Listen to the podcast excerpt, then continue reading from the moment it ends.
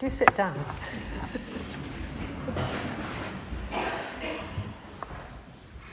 so, my theme is God's unfailing love. So, when I was looking at what to talk about uh, this Sunday, I looked at all the readings and none of them just spoke to me, and I was. Uh, constantly Rosie was saying, So tell me your readings, tell me your readings. And I was out cycling last weekend and just saying, talking to God and saying, I don't know what to talk to them about, Lord. And I felt Him very clearly say to me, Tell them about me. Tell them about the kind of God and Father I am. Not Jesus or the Holy Spirit, although they are one with the Father, but tell them about me. So the first reading in Exodus was very easy to come to, as you'll see later, because it's God telling us about Him. But the gospel was trickier. There's a very obvious one uh, in John 14 where before the cross, Philip is saying to Jesus, Show us the Father. And you can hear Jesus saying, Ah, oh, Philip, Philip, Philip, Philip. How long have I been with you? And you still don't realize that when you look at me, you see the Father. But no, I wasn't drawn to that. I was drawn to a surprising one, the one that Ros read, the baptism. Very familiar to us. And we see Jesus coming out of the water after he's dedicated himself to his Father and his father speaks. And he and at least John, and probably everyone around, hears God say, This is my most beloved son. I am so pleased with you. This is very good. So, why this reading? I think because it tells us something important about God's heart for his children. Because for the first time when I read this, I noticed something new in the reading that may be very familiar to you, which is that at this point, Jesus has done nothing. No miracles, as far as we know, no healing, no teaching, he hasn't called disciples, he hasn't even overcome the temptation of Satan. That comes next. He's done nothing. And yet the Father looks at his most beloved Son and says, ah, So pleased with you. This is very good. And to me, there was an echo of the love that we see at the very beginning of the Bible in Genesis 1 at creation.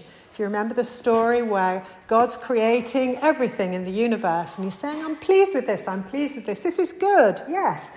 And then you get the pinnacle humanity, us. And he looks at us and all he's made and he goes, This, I'm so pleased with this. This is just perfect. He doesn't, which may be surprising to us, say, Well, there's a few glitches, a few things I need to iron out. We're quite not quite there yet. He looks at all creation, it says in Genesis, and he says, This is just right. I'm very pleased. And I think we can ponder that, and if you take the two together, that we need to learn the truth that God actually looks through all the dross that we may have collected or that may be in us and through Adam is in us. He sees below all of that and he goes, Yes, you're just as I planned you. Yes, I created you and I'm very pleased. Does that mean that anything goes, that it doesn't matter what we do or what we do wrong? Well, Paul in Romans 6 makes it very clear. He says, This must never be. And it's not until Romans 12 or 13, uh, as Paul does, he then goes on to uh, an aside that he says, that knowing how much you are loved, that should lead us to walk properly. And that brings us to the Old Testament reading, the easy one, Exodus 34, or the easy one to choose. And I think it's a passage that is often passed by and deserves a lot of attention because it is God revealing himself to us as an intimate God. And recommendation that, you know, on your own or with a group, or I would really recommend, uh, if you feel called, to take a concordance sometimes and look at this passage. Look at some of the key words, and you'll be able to test the truth of what I'm about to say to you. And God will probably reveal something new and unique to you that comes solely to you. And for any who are interested, there's a lot of really easy concordances. The Blue Letter Bible is an online one. If you feel drawn to it, I'm sure there are lots of people, Tim or I, could show you how to do that. But I'm going to take you through some of the things that God says to take a deeper look at what He wants us to know.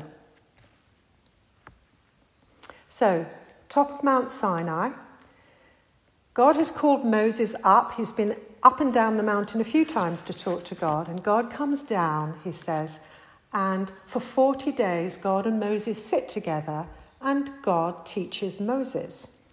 The, the rabbis, the sages, the old Jewish sages say that God came down and he wrapped himself in a talit, in a prayer shawl, so that his face was covered and he sat and taught Moses. So, where did he begin? And you might think to yourself, well, it's obvious the Ten Commandments, wasn't it?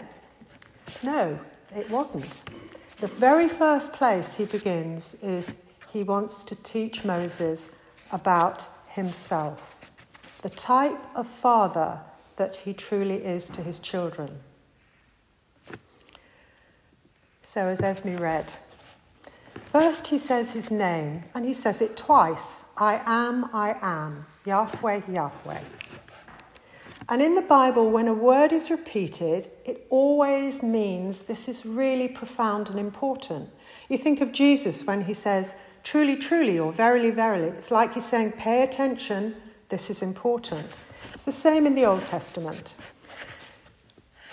And it's like God saying, you know, this is, this is fundamentally important. I am, I am. I am the beginning and end of all beingness, all life. And that might make you think of Revelations, where four times Jesus speaks to John, St. John, and says, I am the beginning and the end, the Alpha and Omega. And then he goes on to list the things that are most important for us to know about him. They're called the 13 attributes. The first thing he says is, I'm deeply loving. It's often translated merciful, but literally, the word, if you choose to, look it up, it literally uh, brings forward a picture of a mother who is protecting and carrying a child within herself. And again, that made me think of Matthew 23, where Jesus, before the cross, looks at Jerusalem and says, Oh, if you only knew how I'd longed to gather you together like chicks to a mother. So deeply loving. He says, I'm gracious. Now, this is a multifaceted word. There's a sense of giving in this, of giving, mercy, favour, healing, strength raising us up on our feet from any and all distress. So, loving and gracious, slow to anger or long suffering. Now, we often think of God as angry. And I've heard people say, Oh, I don't read the Old Testament because I don't like the God there. He's, he's too angry. And yet, God is saying the reverse. He's saying, No, I'm, I'm actually the, the reverse of that. And we can see evidence of that if you read through the Old Testament, not focusing on just one incident, because we see evidence of his patience, his commitment, right from the garden, through the wilderness, into the, the birth of Jesus, and beyond. It continues now where we see that He keeps lifting us up and forgiving us. So slow to anger And then he says two things I am abundantly good and abundantly true. And these two little words often go together. You'll see them translated sometimes as mercy and truth. And they're fundamental. So, truth, emet, and good, or love, or mercy, hesed, which some of you will have heard me allude to that before. So, emet, literally, it means more than just true. It means faithful, reliable, trustworthy. So, so he's saying, I'm abundantly trustworthy. And chesed, this is an impossible word to translate. All the scholars that I've come across agree that it holds such a depth and breadth of meaning, which is why, when it's translated, there are more than a dozen words that are used in the Old Testament. It's as if you can imagine the translators going, well, it's a bit like this. But it's a word that always refers to God and it comes up about 250 times. So it's really fundamental. It's one of his fundamental attributes. And in essence, it describes God's loving kindness, his mercy, his grace, his kindness, his goodness, his unfailing love. And he's saying, I'm abundantly all of these things. There's a lovely anonymous writer who I think summed it up the best I've heard. He says, Chesed is when the person from whom I have a right to expect nothing gives me everything. And doesn't that make us think of Jesus, the one from whom we have a right to expect nothing? And he has given us everything. So, Chesed, we also see in the life of Jesus. He is, if you like, Hesed manifest. And then finally, God repeats his goodness, his Hesed again, and he, he says, I am a God who guards, protects this profound and abundant love or goodness, this Hesed for multitudes. How does he do this? He says, by forgiving, by forgiving wickedness or guilt, by forgiving rebellion where we willfully turn away, by forgiving sin or our shortcomings, literally means just missing the bullseye. He says, by forgiving all of these things. So the final word, forgive, it's a word we well, we know what it means and we bandy it about, but actually, if you look at it literally, what he is saying is I lift them up, I carry them, I bear them, I take them away. All of that is wrapped up in that little word, forgive, which of course is fulfilled and completed by and through Jesus, who lifts up all of that, forgiving everything and bears it on himself away from us, makes us think of the cross. So there's much, much more that you can explore about that, but this is just a few essentials. This is who God is saying, I really am. When you go through all of the stories, this is who I am. And you can see that worked out and revealed in Jesus. So the baptism speaks of the Father's love for his Son. But it also, I think, points to the love that he has that he spoke at the very beginning. You and I are essentially beloved of God.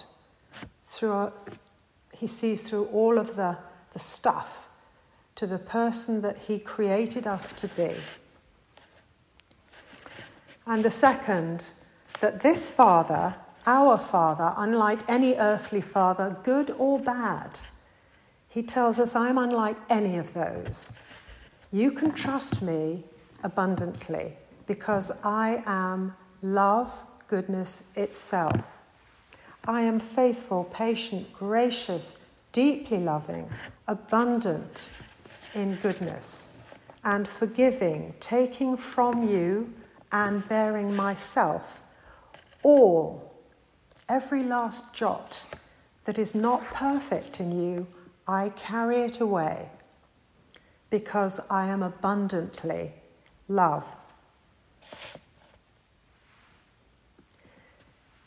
So I leave you with that quote again love or mercy. God is saying, when the one from whom I have a right to expect nothing has given me everything. Amen.